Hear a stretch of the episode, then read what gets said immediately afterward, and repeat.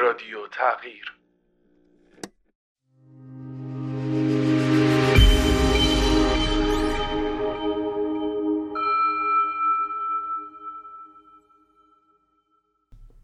سلام. به رادیو تغییر خوش اومدین. این اپیزود سوم گفتگوی ما با دکتر رویا ایزدی هست و بحثمون رو در مورد نیروهای مسلح ایران و سپاه پاسداران ادامه میدیم. در اپیزودهای قبلی در مورد عوامل تغییر رژیم‌های سیاسی جهان، ساختار نیروهای مسلح ایران و عوامل مؤثر بر ریزش نیروهای مسلح گفتگو کردیم.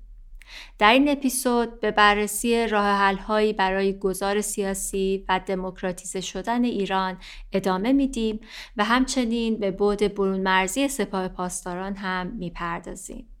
من ساره وسوقی هستم و به همراه همکارانم علی شوریده، علی مقتدری و فرید فرخی در پاییز 1402 این گفتگو را انجام دادیم. با ما همراه باشید.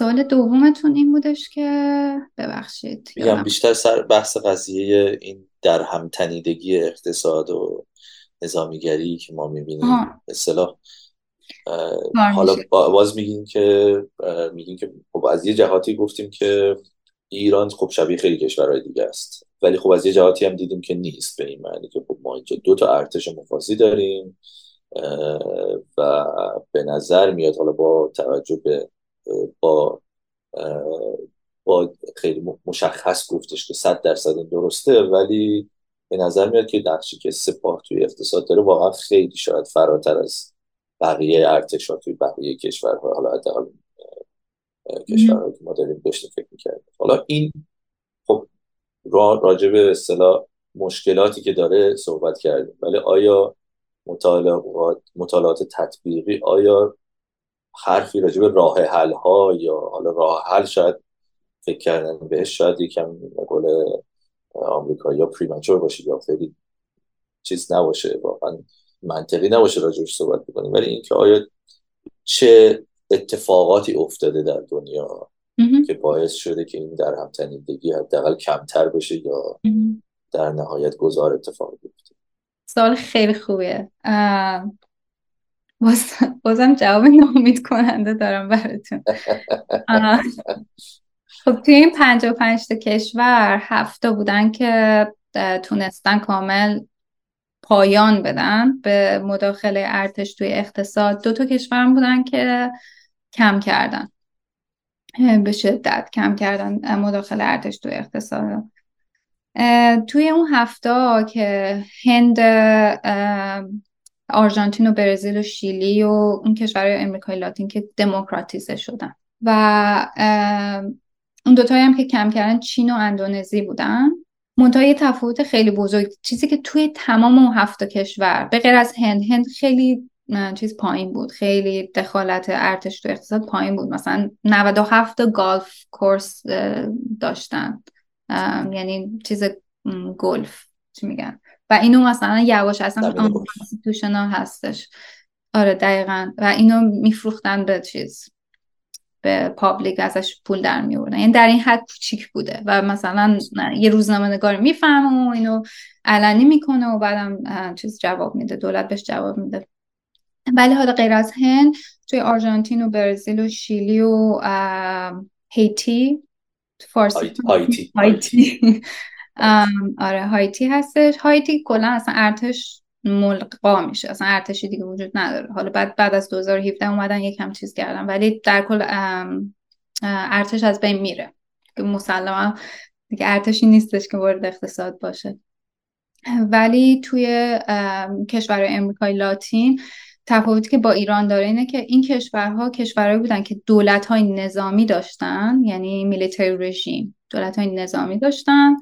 و شکلی که دولت نظامی توی اقتصاد دخالت می‌کرده این شکلی بوده که دولت نظامی میاد مثلا هیئت مدیره فلان کارخونه بزرگ مثلا اسلحه سازی یا مثلا کارخونه های دیگر رو چیز می‌کنه تعیین می‌کنه. یعنی این استیت اوندن یعنی این بونگاه ها بونگاه های دولتی هن ولی هیئت مدیریهشون نظامی ها. و وقتی که میلیتری رژیم دولت نظامی از چیز میشه دموکراتیزه میشن این کشورها این هم مسلما چیز میشه تموم میشه. حالا شیلی یکم متفاوت بود تا سال 2019 اینا ده درصد صنعت کاپر میشه مصف کنم رو در دست داشتن 2019 تموم میشه.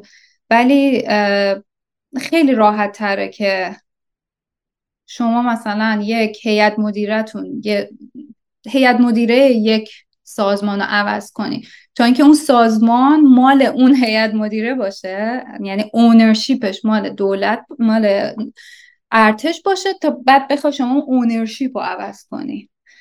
یعنی هیچ کشوری به غیر از چین و اندونزی نبوده که اونرشیپ بنگاه اقتصادی مال ارتش باشه و دولت تونسته باشه کلا چیز کنه نقش ارتش رو کم کنه تو اقتصاد. توی چین و اندونزی چین که کامل چیز بوده.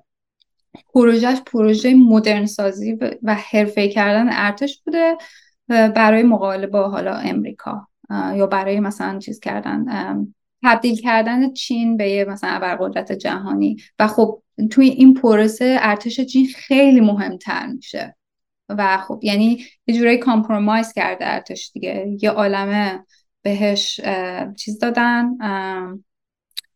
incentive های organizational دادن یا سازمانی دادن. قدرت اقتصادیشو کم کردن ولی قدرت سازمانیشو بردن بالا.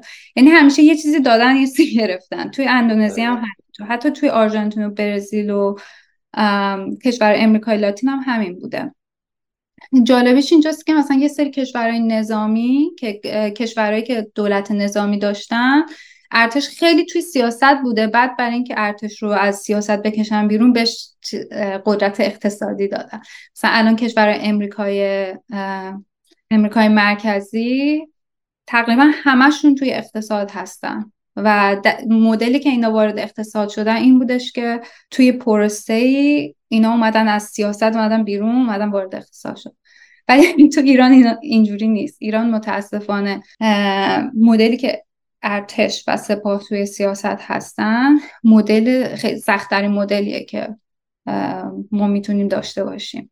یعنی یه کم شبیه توی اقتصاد؟ توی اقتصاد منظورتونه بله ببخش توی اقتصاد. یکم ایران شبیه مصره.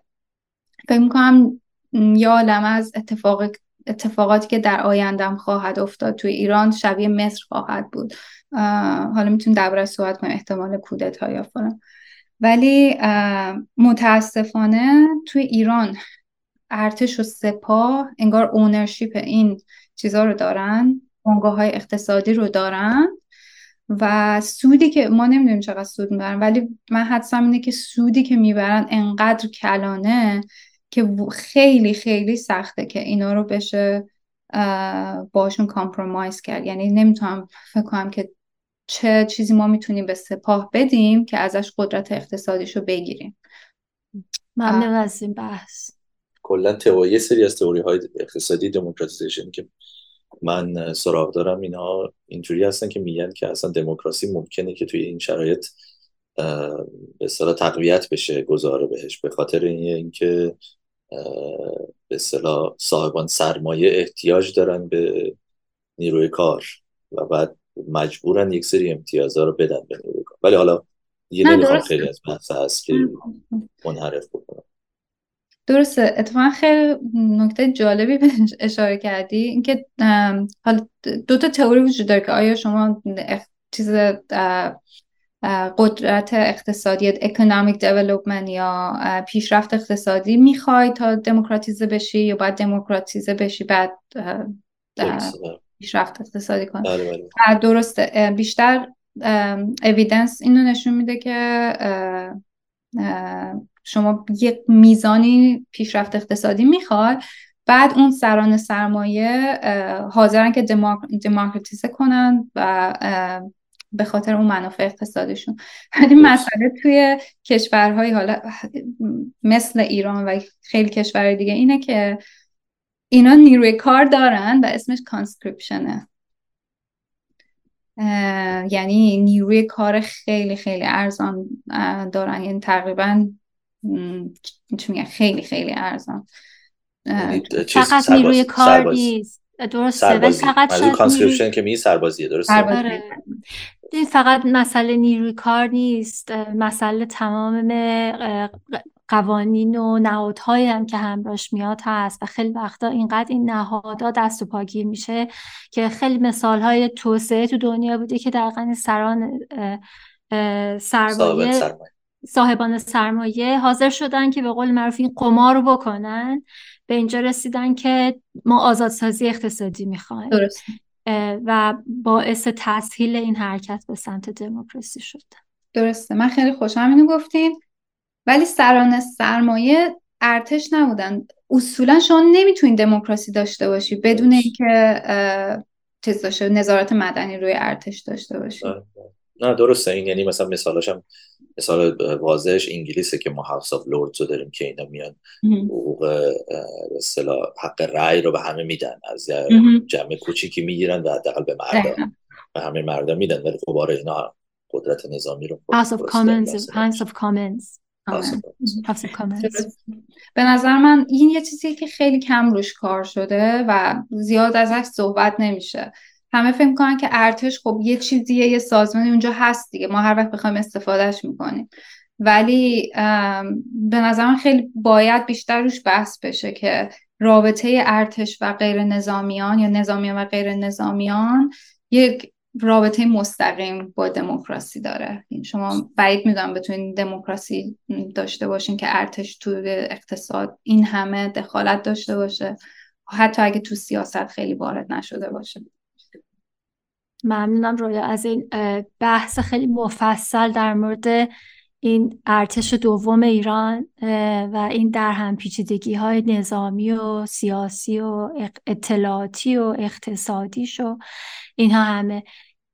خیلی خوب میشه که در مورد بود برون مرزی سپاه هم صحبت کنیم. به نظر میسه که استراتژی کشور جهانی هستش که همیشه باید یه سطحی از ناامنی تو منطقه خاورمیانه وجود داشته باشه. و ایران هم توی مسئله رژیم ایران نقش خیلی مهمی بازی کرده و می‌کنه همیشه.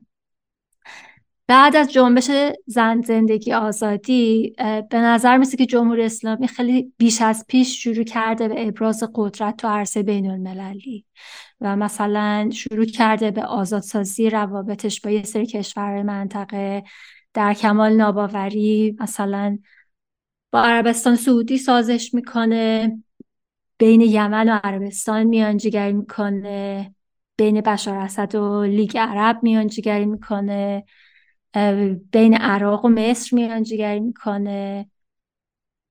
برای عضو شدن توی گروه بریکس لابی می‌کنه و عضوشون میشه. رابطش با آمریکا به طور مشهودی تغییر کرده. به نظر می‌رسید که قبل از شروع جنگ غزه جمهوری اسلامی دنبال تسهیل امکان جابجایی نیروهای مرزیش به داخل بود در صورت نیازشون موبیلیزه کردن این نیروهاشو می‌خواست. منظور نیروهای مرزی سپاه قدس و اون چیزی که فکر کنم تو جمهوری اسلامی بهش میگن نخزا نیروهای خودجوش سرزمین های اسلامی. که شامل انواع پراکسی هاشون میشه تو منطقه از حزب الله لبنان و هشت شعبی عراق و نیروهای ارتش سوریه و ارتش فاطمیون افغانستان و حتی حوسی یمن. ولی بعد از جنگ غزه به نظر می‌رسه که استراتژی نیست یا حداقل تغییر کرده. شرایطی که الان ما امروز این اپیزود ضبط می‌کنیم واقعا نمی‌دونیم که آیا مثلا حزب الله لبنان به این نبرد مستقیم با اسرائیل ملحق میشه یا نمیشه و کلا فرضیه خیلی زیادی در مورد آینده این درگیری در غزه وجود داره. و به نظر میسه که خیلی واقعا خب تبعاتی که بر فلسطینی و اسرائیلیا داره. و همینطور بر مردم ایران از نظر این انتقال نیروهای نقصا و اینها خب بالاخره خیلی می‌تونه اثر بذاره روی شرایط سرکوب داخل کشور. میشه یکم بیشتر در مورد این نیروهای نقصا توضیح بدین؟ آیا اینا انگیزشون ایدئولوژیه یا منافع مالیه؟ چقدر واقعا اینا فدایان خامنه ای هستن؟ و اگه منافع اقتصادی اینا قطع بشه آیا شما فکر می‌کنین تغییر ایجاد بشه در مورد سرکوب اینها تو ایران؟ سرکوب کردن اینها تو ایران. بله ممنون. ببینید اطلاعات خیلی کمه در مورد نیروی نخسا ولی چیزی که من ازشون می‌دونم من یاد pro government militias میندازه.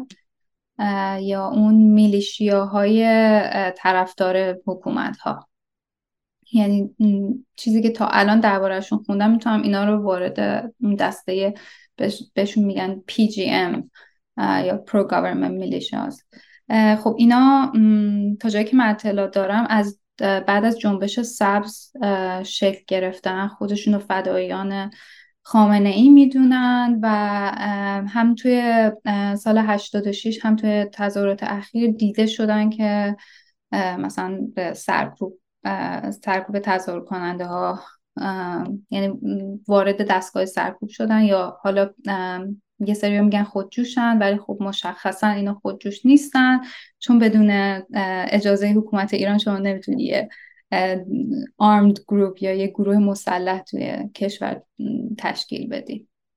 حالا توی کشور یا بیرون کشور که بتونی آزادانه بری و بیای. حالا PGM ها یا pro government militia ها که من فکر می‌کنم نخسا یک نمونه از این گروه ها هستش. اینا هم شایعن توی دنیا. مثلا ما توی لیبی اینا رو می‌بینیم.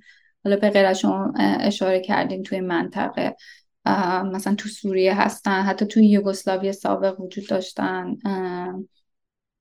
دیتایی که وجود داره درباره این گروه ها اینه که میگم اینا همش حدس منه این چیزی نیستش که من مستقیما درباره نقصا بدونم.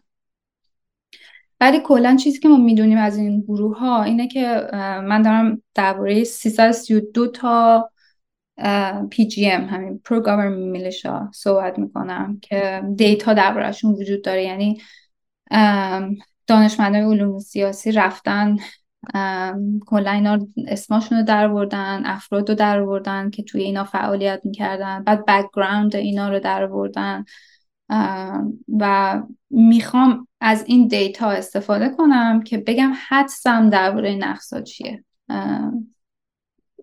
خب همونطوری که گفتم مثلا 332 تا pro government militia یا PGM وجود داشته از 1981 بعد از این 332 تا تقریبا 66 درصدشون یا 218 تاشون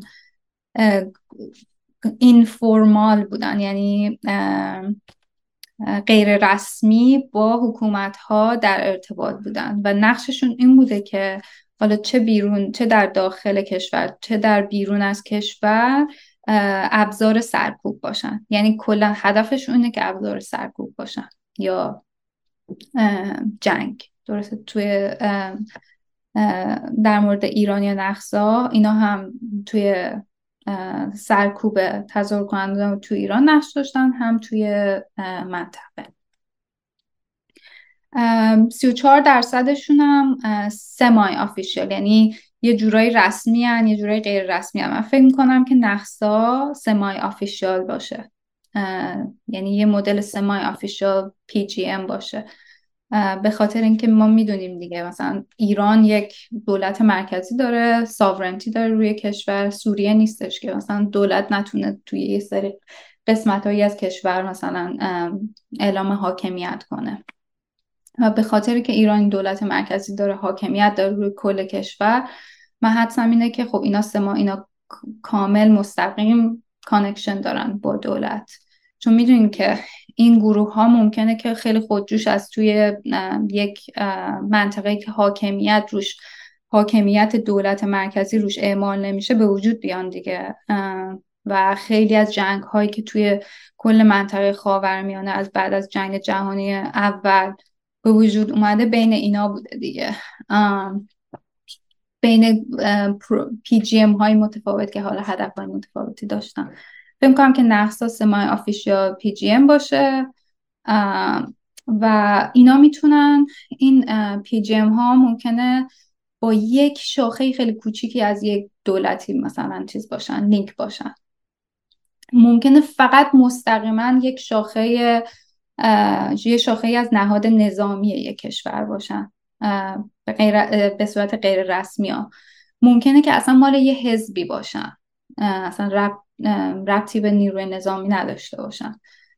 یا ممکنه که یک افرادی درون یک حکومت مثلا یک pro government militia یی به وجود بیارن.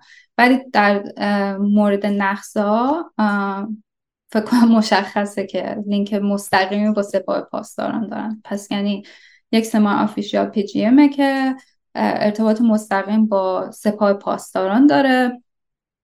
و چیزی که درباره افراد افرادی که وارد این PGM ها میشن ما می‌دونیم که درباره این 332 تا دوباره دارم میگم که 29 درصدشون میان وارد پی جی ام هایی میشن که از قوم و قبیله خودشونن. 20 درصدشون والونتیرن یا داوطلبانه وارد میشن. 18 درصدشون ارتباط چیز دارن. روست مثلا از یه روستا یا یک منطقه جغرافیایی هستن. 17 درصدشون فقط به خاطر ایدئولوژی وارد این PGM ها میشن. یعنی یه قسمت خیلی کوچیک. اینا همه بیشتر از 100 درصد میشن چون ممکنه بیشتر از یه دلیل داشته باشن که وارد یه PGM بشن. 13 درصدشون دلیل مذهبی دارن و 12 درصدشون از نیروهای مسلح ریزش کردن اومدن وارد PGM ها شدن. و دوازده درصدشون هم که اعضای حزب بودن که دوباره ریزش کردن وارد PGM ها شدن. چیزی که از نخسا من خوندم و می‌دونم اینه که میگن نیروهای خودجوش هستن و اینا بگم دوباره ممکنه که مسلح باشن ممکنه هم هست غیر مسلح باشن ولی خب نقصا نیروی مسلح هستش. چیزی که من نقص خوندم اینه که میگن خودجوش هستن و خب فدایان خامنه ای هستن. یه دلیل ایدئولوژیک و مذهبی دارن. ولی چون من پولیتیکال اکانومی می‌خونم نمی‌تونم قبول کنم که ایدئولوژی خالص بتونه یک سازمان رو اداره کنه و بتونه بهش خط بده یا بتونه سیاست هاشو تعیین بکنه. برای همین اصلا برای من توی من نمی گنجه توی مغزم که فکر کنم که نیروهای نقصا فقط انگیزه ایدئولوژیک دارن هیچی. به نظرم انگیزه اقتصادی وجود داره. اصلا بدون انگیزه اقتصادی دادن هیچ armed opposition ی نمی‌تونه شکل بگیره. حتی اگه ایدئولوژی خیلی پررنگ باشه. اصلا سپاه پاسداران خودمون یک مثالشه.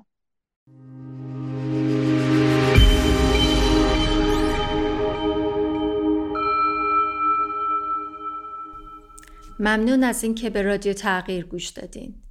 در اپیزود بعدی این گفتگو در مورد مبارزه خشونت پرهیز مردم ایران و ساختار ایدئال نیروهای مسلح بعد از گذار به یک نظام دموکراتیک صحبت خواهیم کرد.